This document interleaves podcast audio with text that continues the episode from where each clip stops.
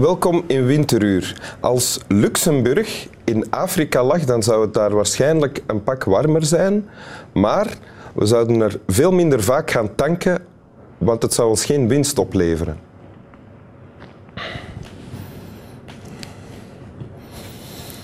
Uh, welkom in Winteruur, Walter Zinzen namens Dank mij je. en mijn al weggelopen witte vriend Boris. Walter Zinzen, die we natuurlijk kennen als journalist. Ja, Eh, journalist met rusten, maar ambtshalve nogal- op rust gesteld. Ja, want u Tegen bent- zijn zin dus. Ja, ja. dat is duidelijk. Want u schrijft nog wel opiniestukken Ja. en u wordt nog wel geconsulteerd als ja, ja. eh, specialist als het gaat over Congo, bijvoorbeeld. En misschien nog andere zaken ook. Ik zou het niet weten, maar eh, alles is mogelijk. Ah ja, iedereen, u, u mag geconsulteerd worden. Zeer zeker, laat ze maar komen. Oké, voilà. Een warme oproep aan iedereen die een specialist zoekt. Ja. En u hebt een tekst bij Ja, uit eh, de Max Havelaar. ja, Wil u de tekst voorlezen? met veel plezier. Het is een fragment uit een toespraak door Max Havelaar gehouden tot de hoofden van Lebak, waar hij de baas van is. Hoofden van Lebak, er is veel te arbeiden in uw landstreek. Zegt mij, is niet de landman arm? Rijpt niet uw padi dikwerf ter voeding van wie niet geplant hebben? Zijn er niet vele verkeerdheden in uw land? Is niet het aantal uw kinderen gering? Is er niet schaamte in uw zielen? Als de bewoner van Bandung dat daar ten oosten ligt, uw streken bezoekt en vraagt: waar zijn de dorpen en waar de landbouwers? En waarom hoor ik de gamlang niet, die blijdschap spreekt met koperen mond, noch het gestam der padi uw dochters? Is het u niet bitter te reizen van hier tot de zuidkust en de bergen te zien die geen water dragen op hun zijden, of de vlakten waar nooit een buffel de ploeg trok?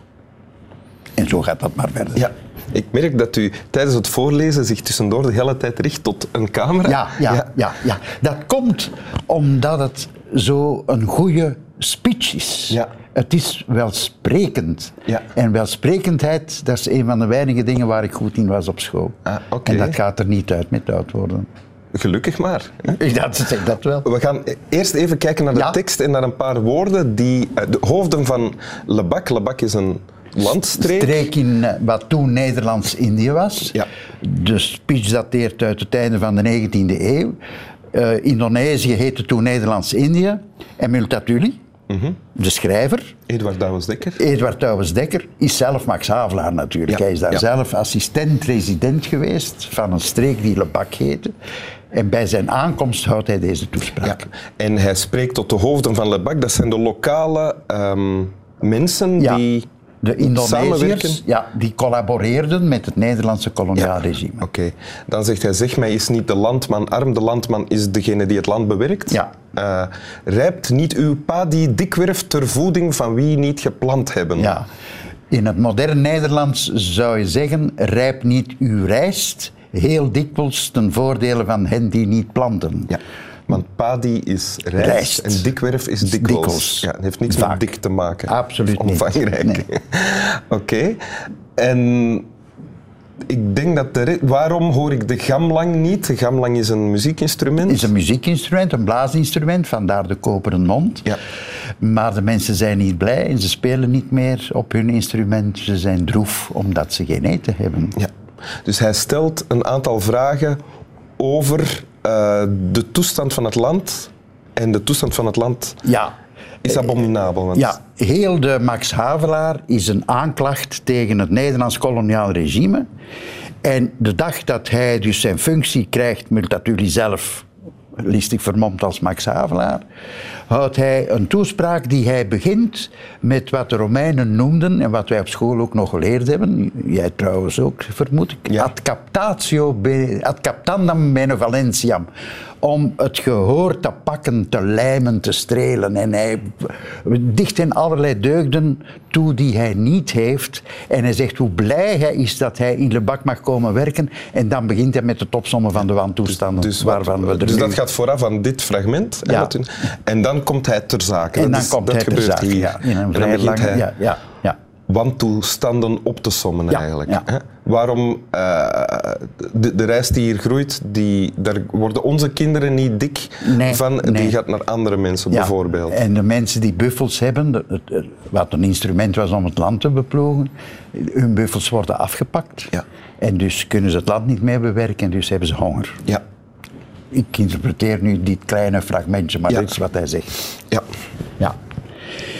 En het, de reden waarom ik dit fragment gekozen heb, heeft te maken met wat ik net zei over die welsprekendheid. Omdat een goede toespraak, die goed gebracht wordt en veel inhoud heeft, zo zeldzaam is geworden in onze tijden.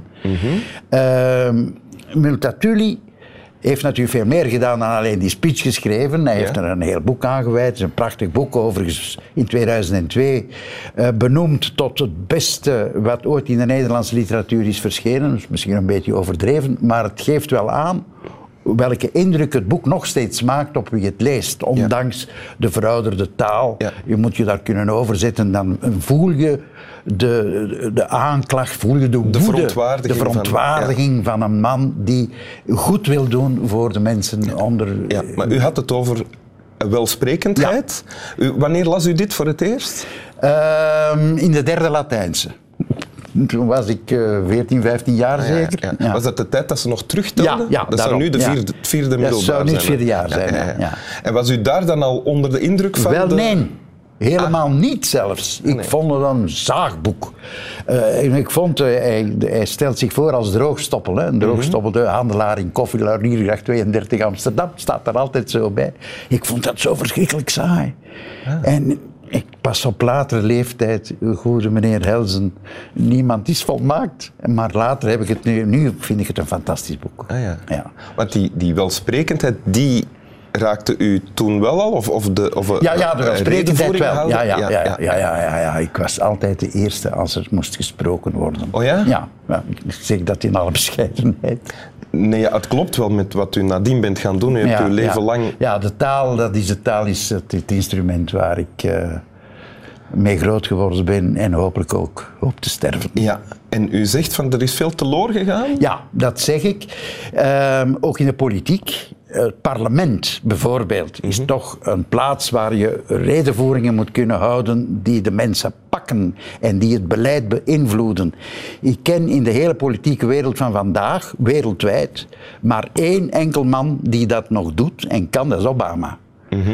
Voor de rest, mevrouw Merkel is een politica die ik zeer bewonder, maar welsprekend is ze niet. Ook al maken haar speech een grote indruk. En Dat bij ons hier? Waar, waar- en bij ons is het zo Louis Tobak in de treurig. jaren tachtig, daar werd van gezegd dat hij ook... Ja, hij, hij was scherp. En voor- vooral in het schelden, in het uitmaken van zijn tegenstanders. Een echte welsprekende man is hij niet, vind ik niet. Nee, nee. nee, Hebben we dat hier ooit gehad in België al? Ja, zeker. Spaak. Paul-Henri Spaak. Maar was het in het Nederlands dat hij... Dat, hij sprak in het Frans, maar Ah, ja. de taal doet er zo weinig toe. Hè. Ah. Welsprekendheid kan in alle talen, dacht Ah, ja. ik. Hè. Dus Ja. Spaak was een Franstalige, maar heeft op de Verenigde Naties kort na de oorlog, op het toppunt van de Koude Oorlog, bij het begin van de Koude Oorlog moet ik zeggen, een toespraak gehouden die de wereld heeft doen sidderen. Nous avons peur, zei hij. Nous avons peur. We zijn bang. Ah. En wie zijn we bang? Van de verschrikkelijke communisten in Moskou natuurlijk en van de anderen. Maar dat was, het was een goede speech. Was u zelf graag een redenaar Ja, geweest? absoluut. Ja. Ik heb eraan gedacht eens- om advocaat te worden, maar Ja? de, studies waren mij te moeilijk. Ja. Nee. Ah ja. En dit is dan het alternatief geworden? Ja, ja, ja, ja, ja. Dan ook eh, leerkrachten. Ik wou ook leraar worden op een bepaald moment. Die, eh, die moeten ook goed tertalen zijn. Die moeten hun, de beste leraren die wij gehad hebben, waren toch leraren die goed konden spreken. Ja. Die ons konden boeien met Ja. hun lessen.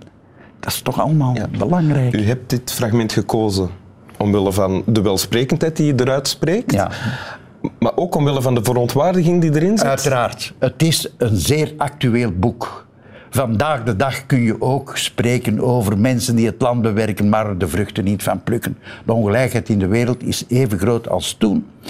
Maar waarom ik het ook gekozen heb, is omdat dit boek is geschreven door een ambtenaar van het koloniale regime die ontslagen is, omdat hij eh, zo Niet voor de inlanders opkwam. Ja, en omdat hij ook niet goed was met financiën, dat Mm. moeten we ook zeggen. Maar waar is bij ons de auteur die tijdens het koloniaal regime een soortgelijk boek heeft geschreven? Hij is er niet. Jeff Gerards heeft ooit gezegd dat hij de Vlaamse Multatuli wou worden. En toen hij zijn literaire carrière begon met Ik ben maar een neger en het verhaal van Matsombo, dan heeft hij die eerste stapjes wel gezet. Maar zijn magnum opus, Gangrene, dat is niet te vergelijken met dit. Dat gaat niet. En het is Dat gaat niet over sociale misstanden. nee, ja. nee, nee, En, en David van Rijbroek, dat is dan, wel achteraf natuurlijk? Ja, dat, dat is wat anders, natuurlijk. Maar ik bedoel, tijdens de kolon, door een koloniaal zelf. hè. Wat ja. David geschreven heeft, is natuurlijk eh, fantastisch. Eh, maar komt meer dan 50 jaar na het kolonialisme, dan is het... Ja, ik wil niks Zeg, denigreren en zeggen. u zelf? Ja, Zou u zelf niet eens graag een, dat soort boek schrijven of dat soort redenvoeringen houden? U hebt toch nog altijd een stem? ja, ja. En een maar naam? je moet je eigen beperkingen kennen. Ah, Ja. Ik ben, eh, als ik er eerlijk mag zijn, ik had graag iemand geworden als Tom Lanois. Die bewonder ik zeer. Die is geëngageerd, die schrijft goed, die spreekt goed, die acteert goed. Dat allemaal dingen die ik niet kan. Je moet dat kunnen toegeven. Ja. We moeten leven met onze beperkingen. klopt. Dat is het antwoord op uw vraag. dat was bevredigend. Dank u daarvoor. Wil je de tekst nog eens Ja, voorlezen? maar met genoegen. Hoofden van de bak, er is veel te arbeiden in uw landstreek. Zegt mij, is niet de landman arm? Rijpt niet uw padi dikwerf ter voeding van wie niet geplant hebben? Zijn er niet vele verkeerdheden in uw land? Is niet het aantal uw kinderen gering? Is er niet schaamte in uw zielen als de bewoner van Bandung dat daar ten oosten ligt, uw streken bezoekt en vraagt, waar zijn de dorpen en waar de landbouwers? En waarom hoor ik de gamlang niet, die blijdschap spreekt met koperen mond, noch het gestam der padi uw dochters? Is het u niet bitter te reizen van hier tot de zuidkust en de bergen te zien die geen water dragen op hun zijden, of de vlakte waar nooit een buffel de ploeg trok? Dank u wel. Graag gedaan. Snap wel.